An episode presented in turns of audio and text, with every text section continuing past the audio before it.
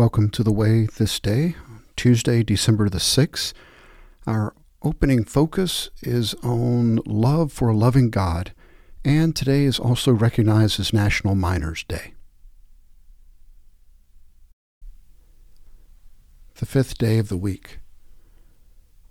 Do not be conformed to this world, but be transformed by the renewing of your minds, so that you may discern what is the will of God, what is good and acceptable and perfect.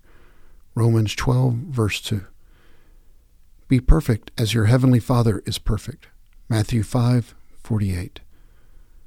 For the past three days, our focus has been on the loving God to whom we belong. Now we consider how our love for God moves us toward transformed lives, a process sometimes referred to as sanctification or going on to perfection.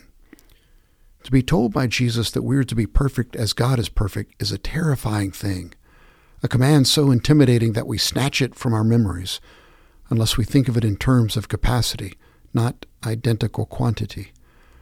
A pint jar can be as perfectly full as a 10 gallon jar, even though the amount each holds is vastly different. We are not expected to have the infinite capacity for goodness and grace that characterizes God. But we can be and are expected to live up to the human capacity God has put within each of us in varying measures, just as the Almighty lives up to the full capacity of deity. Further, the process of fulfilling the capacity given to us involves divine assistance.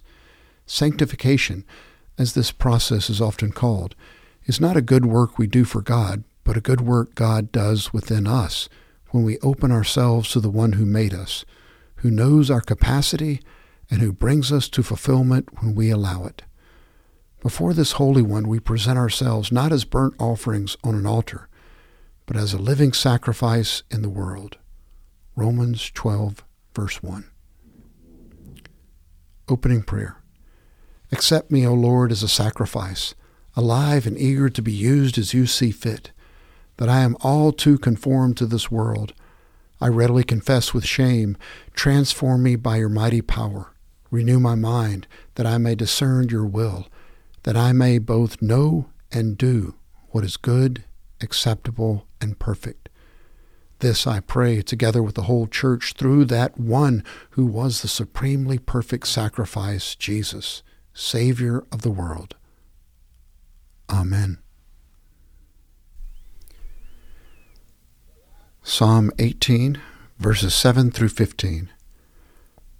Earth wobbles and lurches Huge mountains shake like leaves, quake like aspen leaves because of his rage.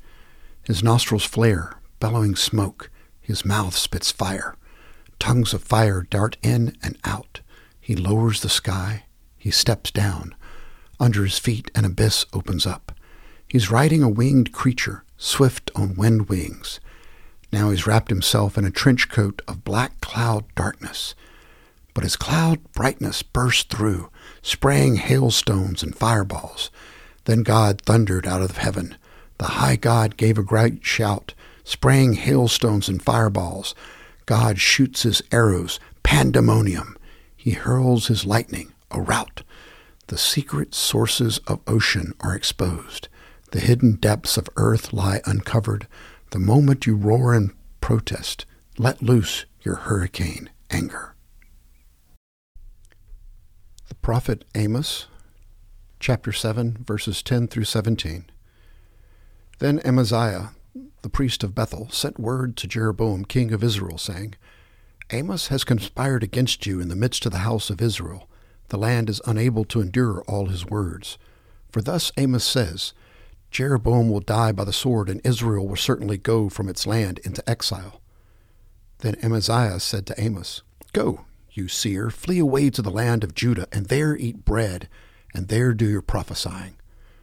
But no longer prophesy at Bethel, for it is a sanctuary of the king and a royal residence. Then Amos replied to Amaziah, I am not a prophet, nor am I the son of a prophet, for I am a herdsman and a grower of sycamore figs. But the Lord took me from following the flock, and the Lord said to me, Go, prophesy to my people Israel. Now hear the word of the Lord. You were saying, You shall not prophesy against Israel, nor shall you speak against the house of Isaac. Therefore, thus says the Lord Your wife will become a harlot in the city. Your sons and your daughters will fall by the sword. Your land will be parceled up by a measuring line, and you yourself will die upon unclean soil. Moreover, Israel will certainly go from its land into exile.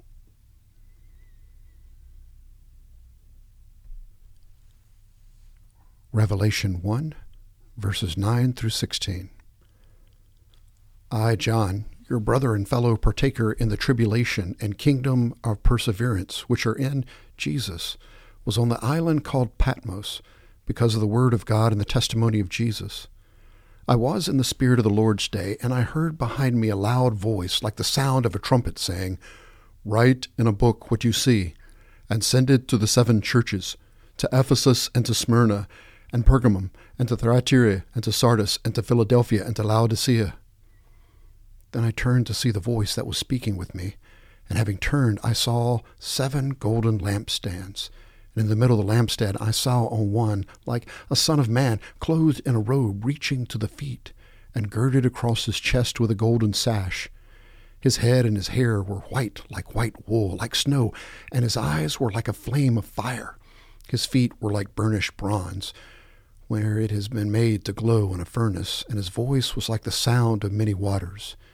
In his right hand he held seven stars, and out of his mouth came a sharp two edged sword, and his face was like the sun shining in its strength.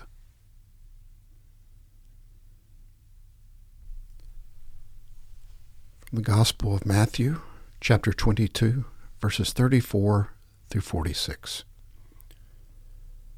But when the Pharisees heard that Jesus had silenced the Sadducees, they gathered themselves together. One of them, a lawyer, asked him a question, testing him Teacher, which is the greatest commandment in the law? And he said to him, You shall love the Lord your God with all of your heart, with all your soul, and with all your mind. This is the great and foremost commandment. The second is like it. You shall love your neighbor as yourself.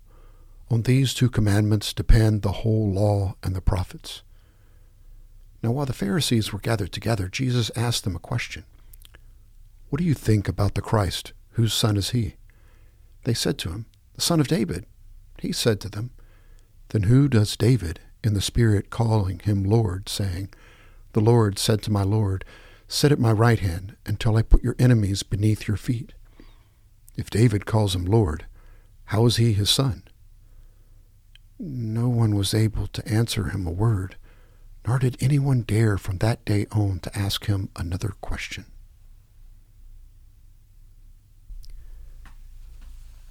Tuesday's Prayer God, our rock and our salvation, undergird us with your strength, lest we fail because we rely upon ourselves alone. Assist us with your Holy Spirit, that we may abide in your love and trust in your grace. Spread upon us your transforming power overpower us with your goodwill and forgiveness, offered to us and to all through Christ our Savior. Amen. A prayer for miners.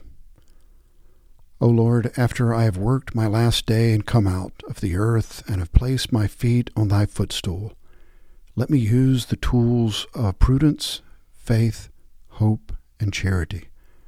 From now until the day I sign my last payroll, Make all the cables and the machinery strong with thy love.